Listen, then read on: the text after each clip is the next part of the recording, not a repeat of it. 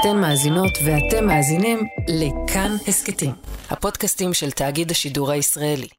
14 מחבלים מאומנים היטב לפשיטה, עינויים סדיסטיים ורצח פשטו על אופקים בשש וחצי בבוקר שמחת תורה.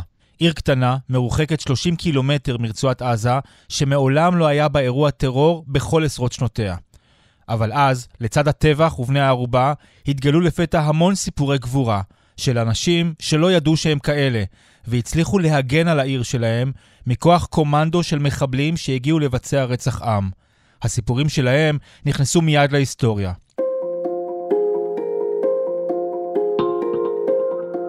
שלום, כאן אסף פוזיילוב, ואתם על עוד יום, הסכת האקטואליה של כאן. המפורסמת מבני אופקים היא רחל אדרי, שנלקחה בת ערובה, גרסה מודרנית של יעל וסיסרא. הגיעה שעה ארבע, אמרתי אוי ואבוי, הם צריכים לאכול ארוחת צהריים, אני פוחדת, מי שרעב, הוא לא שולט בעצמו. אמרתי בטוח אם אני לא אציע להם אוכל הם ירצחו אותי, הם יחסלו אותי. התפרסמה גם טלי חדד, הגננת שהודיעה לבנה לקחת נשק ולצאת, ורצה אחריו בפיג'מה, ואז החלה לפנות פצועים כשמחבלים יורים עליה. אמרתי לאיתמר, קח את הנשק שלך, רוץ, רוץ להילחם, ואני אחריך. פגשתי השבוע חלק מהגיבורים הנוספים בעיר שמנסה להתאושש מהטראומה הקשה בתולדותיה ובתולדות המדינה.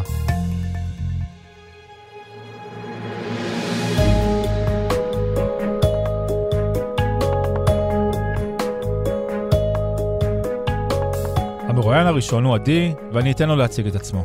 קוראים לי עדי, עדי פלח, אני מנהל אה, אה, בתי ספר של התיכון של אופקים, של רשת עמל.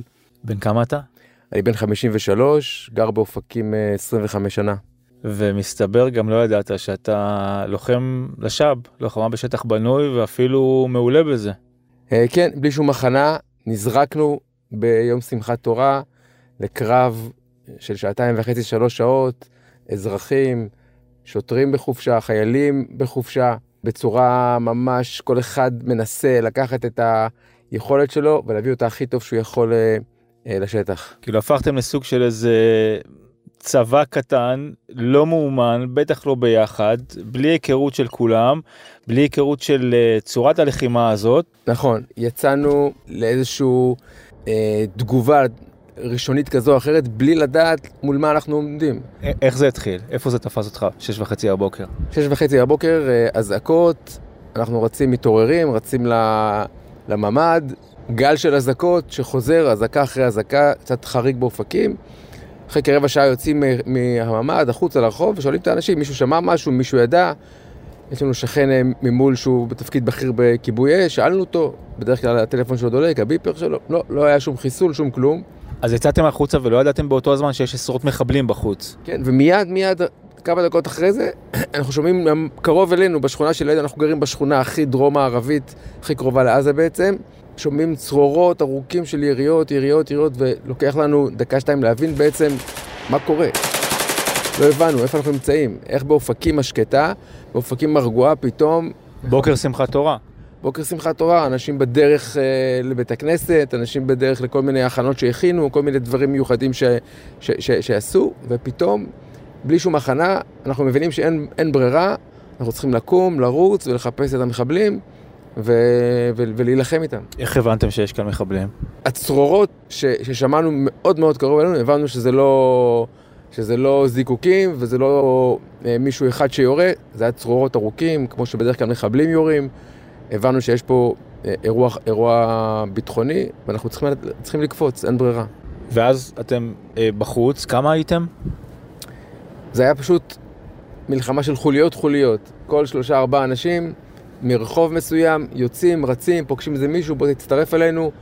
אני הייתי עם עוד ארבעה חברים, יצאנו מהרחוב שלנו והתקדמנו לכיוון העיריות, הלכנו ברגל, לא ברכב.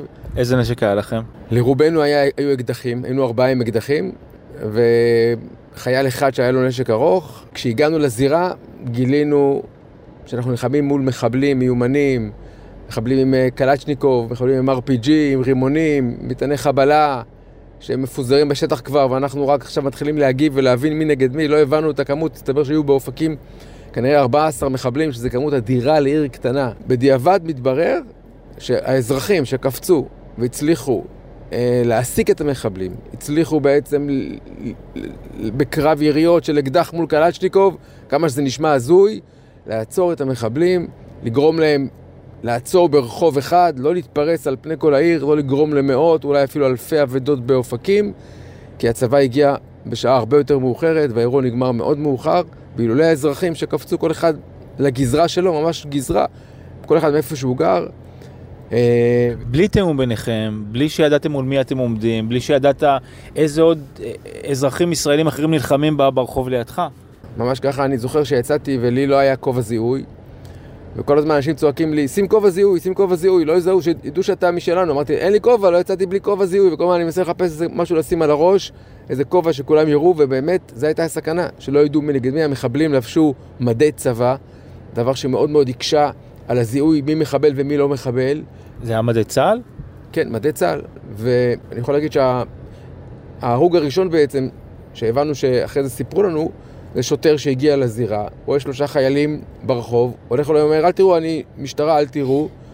ובעצם ישר הם אה, אה, יורים והורגים אותו על המקום. רוני בוארון, השם ייקום דמו, הוא הראשון שנהרג שם אה, בתור שוטר, ומתוך איזושהי הבנה שיש פה בעצם חיילים, אף אחד לא מבין שלוקח זמן להבין. אז גם אנחנו נמצאים בעמדה נחותה בכלי, בכלי הנשק, גם בגורם ההפתעה, גם בזה שהם נמצאים עם, עם ממדים של צבא. גם בזה שאין לנו שום קשר, אין כיתת כוננות, אין אף אחד שיודע מה קורה, אף אחד לא לוקח אחריות על האירוע, אין מפקד אירוע, אין, אין בינינו אה, קשר שאומר לאחד לאן לרוץ. גם אין לכם שום הכשרה כזאת, ללוחמה כזאת. אתם הרבה מעבר לגיל המילואים, מול כוח נוח'בה שהתאמן אך ורק בשביל הדבר הזה, כוח העילית של חמאס. ממש ככה, ולצערנו היו הרוגים, חברים הרוגים, תלמידים שלנו בוגרים שהם הרוגים. אבל אחרי שעתיים וחצי, שלוש הצלחתם לחסל אותם. כן, אז, אז מתוך 14, אה, אה, שבעה מחבלים נהרגו מידי האזרחים, אה, ממש, ממש בקרבות של סמטה, של פנים מול פנים, של להגיע מאחורה, לחפש את המחבלים. ועוד שבעה אחרונים התבצרו בשני בתים, שניים גם כן כוחות משטרה מקומיים הצליחו לה... אחד זה הבית של רחל אדרי המפורסמת. נכון, נכון, שם התבצרו בעצם חמישה מחבלים, ששם רק כוח ימ"מ הם בעצם לקחו אחריות על האירוע, הגיעו הימ"מ, הגיעו ה-669, מי שהיה כל הכוחות המיוחדים, שהם כבר לקחו אחריות על האירוע. והבית השני זה בית שהיו שני מחבלים שהסתתרו בתוך מחסן כנראה מאחורה, והכוחות המשטרה המקומיים, החבר'ה שהיו שם, הצליחו בעצם לחסל אותם. ידעתם שאתם כאלה גיבורים? אתה ידעת? ידעת שהשכנים שלך הם כאלה? היום דיברתי עם התלמידים שלנו באמת ואמרתי, אה, מה גורם לאדם לקום ולהגן על המדינה שלו, על העיר שלו, לקפוץ? מה, מה שונה אחד שלא קופץ, שאין לי טענות אליו, מול אחד שקופץ ואומר אני מוכן להסתכן. בסוף כולנו פחדנו. כל מי שקופץ פוחד, השאלה איך אתה מתגבר על הפחד, השאלה מה אתה עושה עם הפחד. אני חושב שמי שמתחנך כל החיים לתת ולעשות ולהתנדב ולראות את האחר ו- ולחשוב מה אני יכול לעשות למען החברה ולמען האזרחים, אז בסוף הוא גם זה שיקפוץ, בין אם זה יקפוץ על רימון כמו רועי קליין במלחמת לבנון השנייה, או יקפוץ להגן על העיר שלו, על האזרחים שלו, על החברים שלו. היו הרבה סיפורי גבורה ב- ב- ביום הזה, ואני חושב שזה אחד מהמאפיינים. אתם מעוררי השראה, גם אתה, תודה רבה לך. תודה רבה לכם, שנשמע בשורות טובות.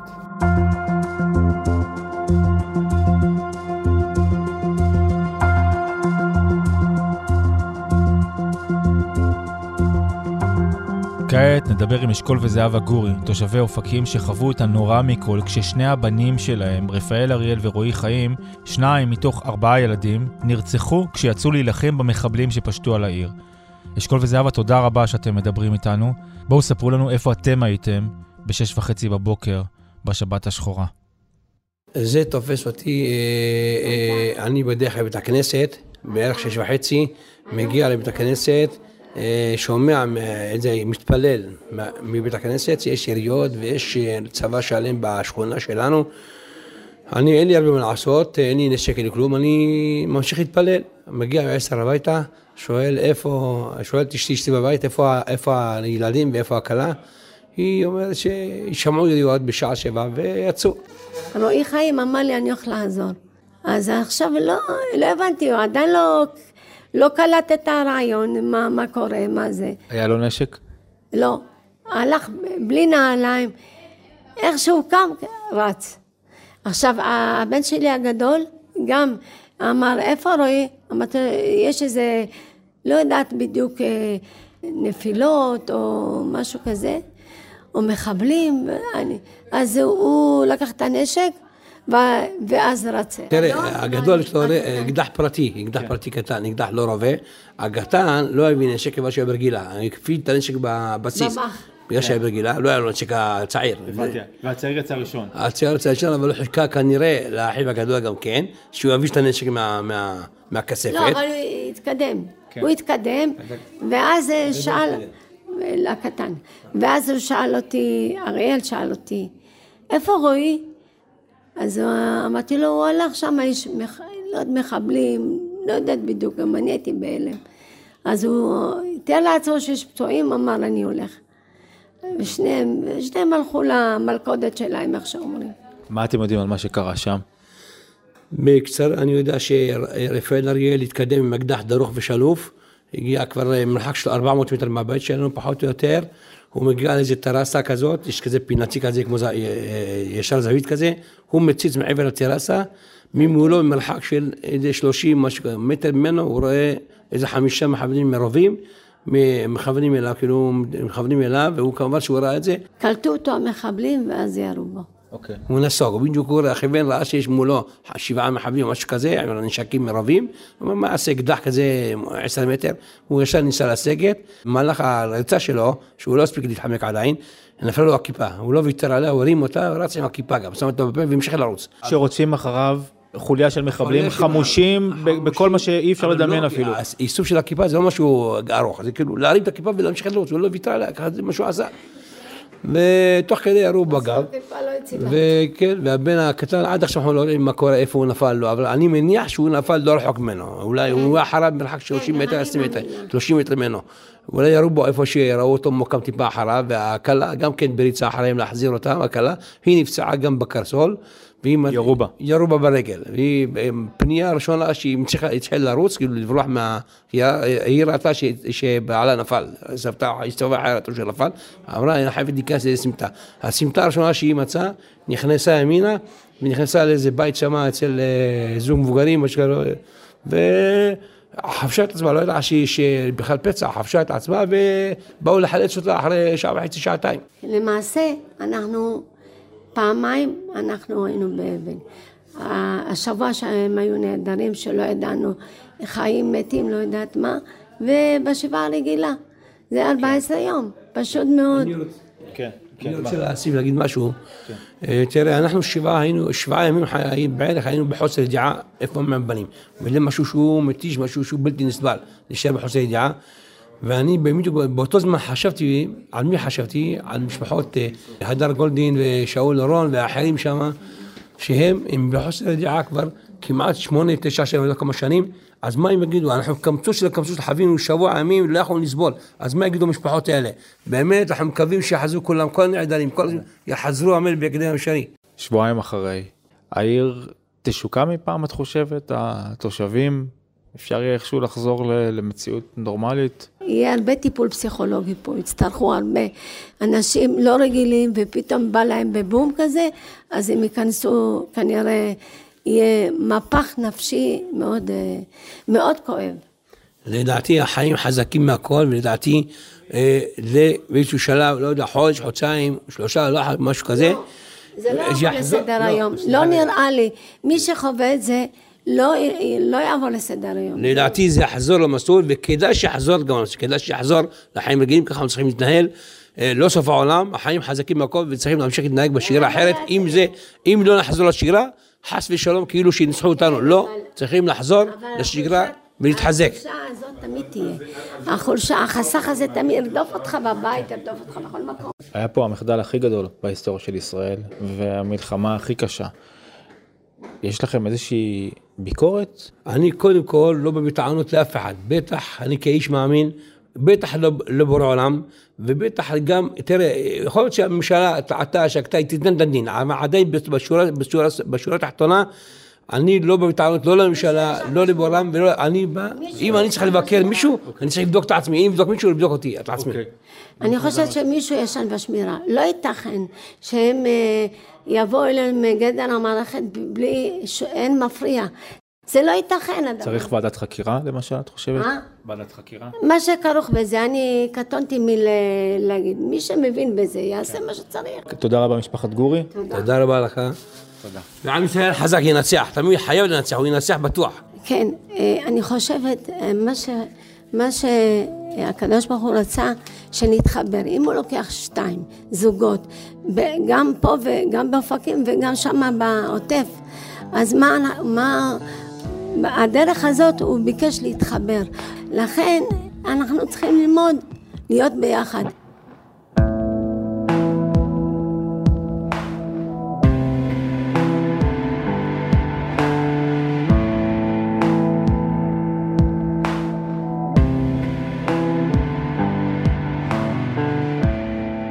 הבא אולי יהיה מוכר לעכברי הפוליטיקה שבינינו, גם הוא תושב אופקים, אז בלי הקדמות מיותרות ניתן לו להציג את עצמו. רוברט טיבייב, חבר כנסת לשעבר של כנסת 18 ו-20, ונכון לעכשיו סגן יושב ראש קק"ל. לא תיארת לעצמך שמחבלים יהיו במרפסת של הבית שלך.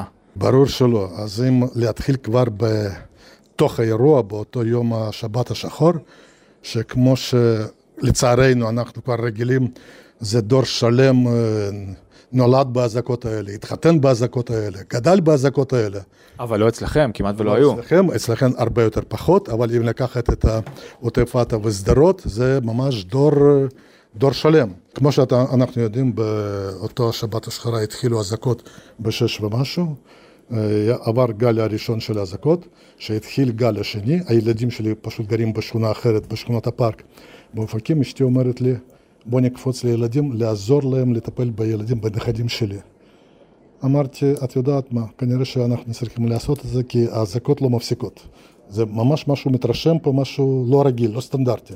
נכנסתי לאוטו, אני מניע את האוטו, ואשתי, התואר הראשון שלו מרוסיה, היא פסנתרנית, יש לה תואר במוזיקה. היא פתחה את הדלת ואומרת, אני שומעת יריות. אמרתי, איזה יריות? זה כנראה יירוטים. היא אומרת, לא, יריות. אמרתי, עזבי, זה יירוטים, בוא כנסי לאוטו, בוא כבר ניסע.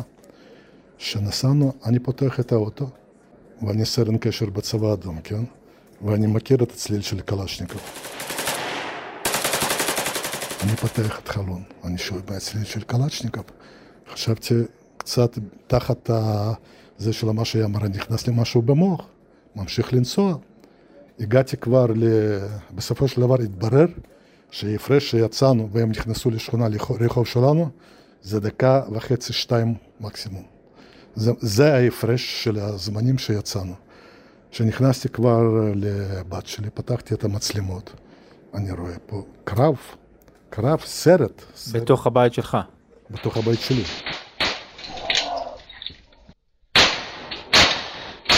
הם פספסו אתכם בדקה וחצי. כשהם נכנסו לרחוב, כן. אחר כך היה קרב, ואחר כך ראינו את הבחור, בחור שלא רוצה להיחשף, מלך הארץ. הוא, רואים שהוא גם מקצוען, ממש מקצוען, אני קורא לו ש"א. מי הוא היה? מלאך. חייל, שוטר, סתם אזרח, שכן? הוא מלאך. הוא מלאך שהגיע אליי הביתה. והוא לא רוצה להיחשף. הוא לא רוצה להיחשף. הוא הפיל את שני המחבלים, הוא הרג אותם, והוא לא רוצה, הוא דרך אגב הוא פצוע. מה מצבו? בסדר, בסדר גמור. אז ראינו את הסרטונים של המצלמות אבטחה שלך, ואתה ממש רואה כוח מאומן, שני מחבלים, מאומנים, אחד מהם יושב ומחכה במשך כמה, אני חושב 20 שניות, רק זה רק הקטע החתוך, בדממה מוחלטת, עם הנשק, בתוך הבית, אה, וברגע שהוא רואה את תזוזה הוא מזנק ומתחיל לרסס. הבעיה במקרים האלה, הוא אומר, צריך, קודם כל צריך לזהות מי, זה שלנו או לא, זה הבעיה, כי הם במדים, אתה רואה אותם במדים, ואנשים מתבלבלים. ממש עשיריות שניות שזיהיתי אותו, איך הוא החזיק את הנשק. הבנתי שזה לא שלנו, הוא לא היה בצבא אצלנו, חד משמעית, זה, זה ממש uh, זמן קצוץ מאוד בשביל לקבל החלטה. ואם אתה תראה בחצר שלי, ממש צרור של החורים, זה שמקלצ'ניקוב היה מיועד בשבילו. והוא ממש רואים את זה, הוא מקצוען, הוא התנהג יפה, הוא פגע בהם בול, אותו גיבור ישראלי, אלמוני. אלמוני, אלמוני.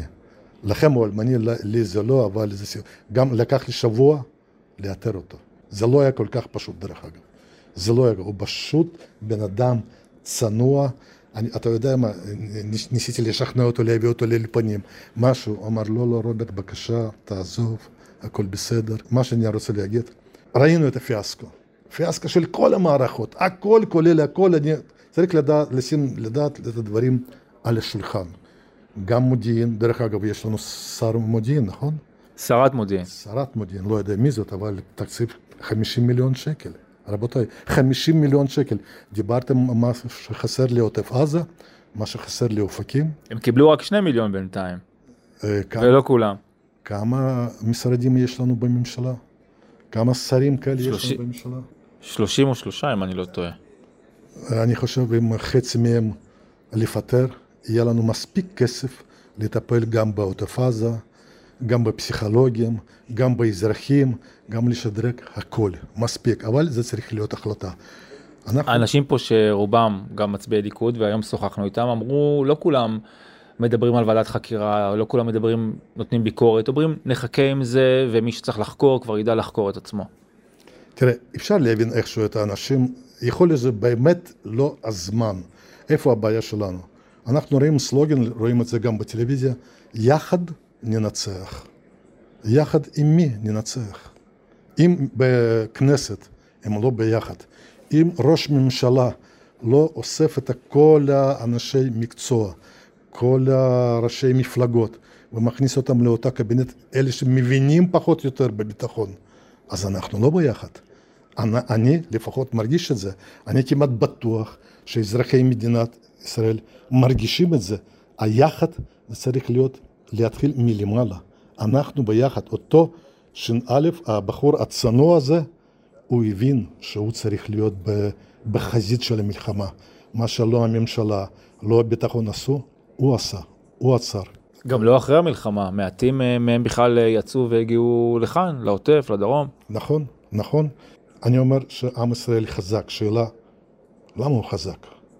כי אנחנו מבינים, אין לנו ברירה אחרת. אין לנו, אין לנו עורף, אין לנו לאן ללכת אחורה. אין, פשוט אין. אם אנחנו לא נלך, ל... לא נטפל בעניינים האלה, אף אחד לא יטפל. וחבל, חבל ששנים רבות הדבר הזה פשוט הוזנח. ושמעתי גם את ראש עיריית אה, נתיבות, שהוא אמר שזה הפקרות, חד משמעית, זו הפקרות. ועדת חקירה? אה, לגבי ועדת חקירה, ברור שלדעתי ועדת חקירה צריכה להיות אה, ממלכתית. אותם אנשים שעשו טעויות ועשו טעויות, הם לא, לא צריכים לחקור את עצמם. שמעתי שכמה שרים לקחו לעצמם איזושהי אחריות. זה סלוגן, הם לא לקחו אחריות. אם אתה לוקח אחריות, שחרר את המקום. שחרר. אתה אומר מי שכשל צריך לפנות את התפקיד למישהו אחר. צריך לקחת לגופו של עניין. ברור שעכשיו אה, שר הביטחון שנכנס עכשיו לתפקיד, כנראה שלא, אבל הק- מישהו בנה את הקונספציה, הקונספציה נכשלה. כנראה גם לא היו חלופות, חד משמעית. כי אם, תסתכל, אם אתה מסתכל על המפה הגיאוגרפית של מדינת ישראל, אופקים נמצא באמצע. באמצע של המפה הגיאוגרפית. אם מחבלים הגיעו עד אופקים, 30-25 קילומטר, ויש שמועות ששר הביטחון בכלל לא ידע על זה, ככה מדברים לאחות באופקים. כן. רבותיי, זה אומר על משהו.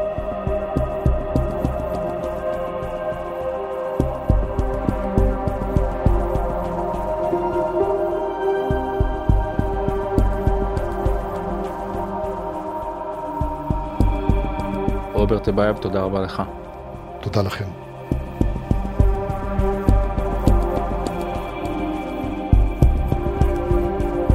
האזנתם לעוד יום. העורך יותם רוזנבלד, עיצוב קול ומיקס חן עוז, ביצוע טכני שמעון דוקרקר.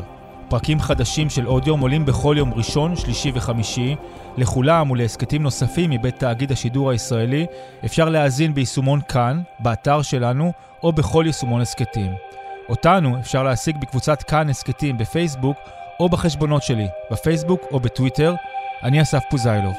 שנדע ימים טובים יותר, ויחד ננצח.